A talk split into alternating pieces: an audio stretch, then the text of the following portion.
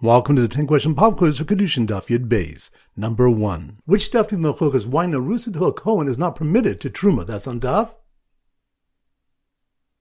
Yud. Good number 2. Which the when Reish Lakish explains Beis Shammai's ruling is based on the law of an Amma Ivriya who cannot be purchased for less than a dinar? That's on Daf. Yidal. Good number three. Which something when koshti kusa delachar matamaos love kumhi. Any silence after money was given is meaningless and does not constitute consent. That's on Daf. Yud Beis. Good number four. Which of the one a shtar of Kedusha must be written with Shema, and it's a machlokes if it must be given with the woman's consent. That's on Daf. Test. Good number five. Which something when the Shmuel rules that if a man was Makadosh woman with a single date, we have to be concerned that it's worth a pruta in Madai. That's on Daf. Yud Beis. Good number six.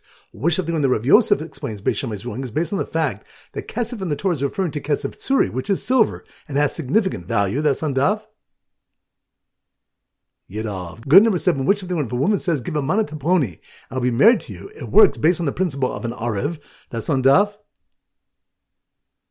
Zion. Good number eight, which of the when Rabbi Zera explains Beis Shammai's opinions based on the fact that a woman is particular about herself and won't accept less than a dinar for Kiddushin. That's on Daf. Yidov. Good number nine, which type of a question whether a Nisuin Osa or Eirusin Osa. That's on Daf.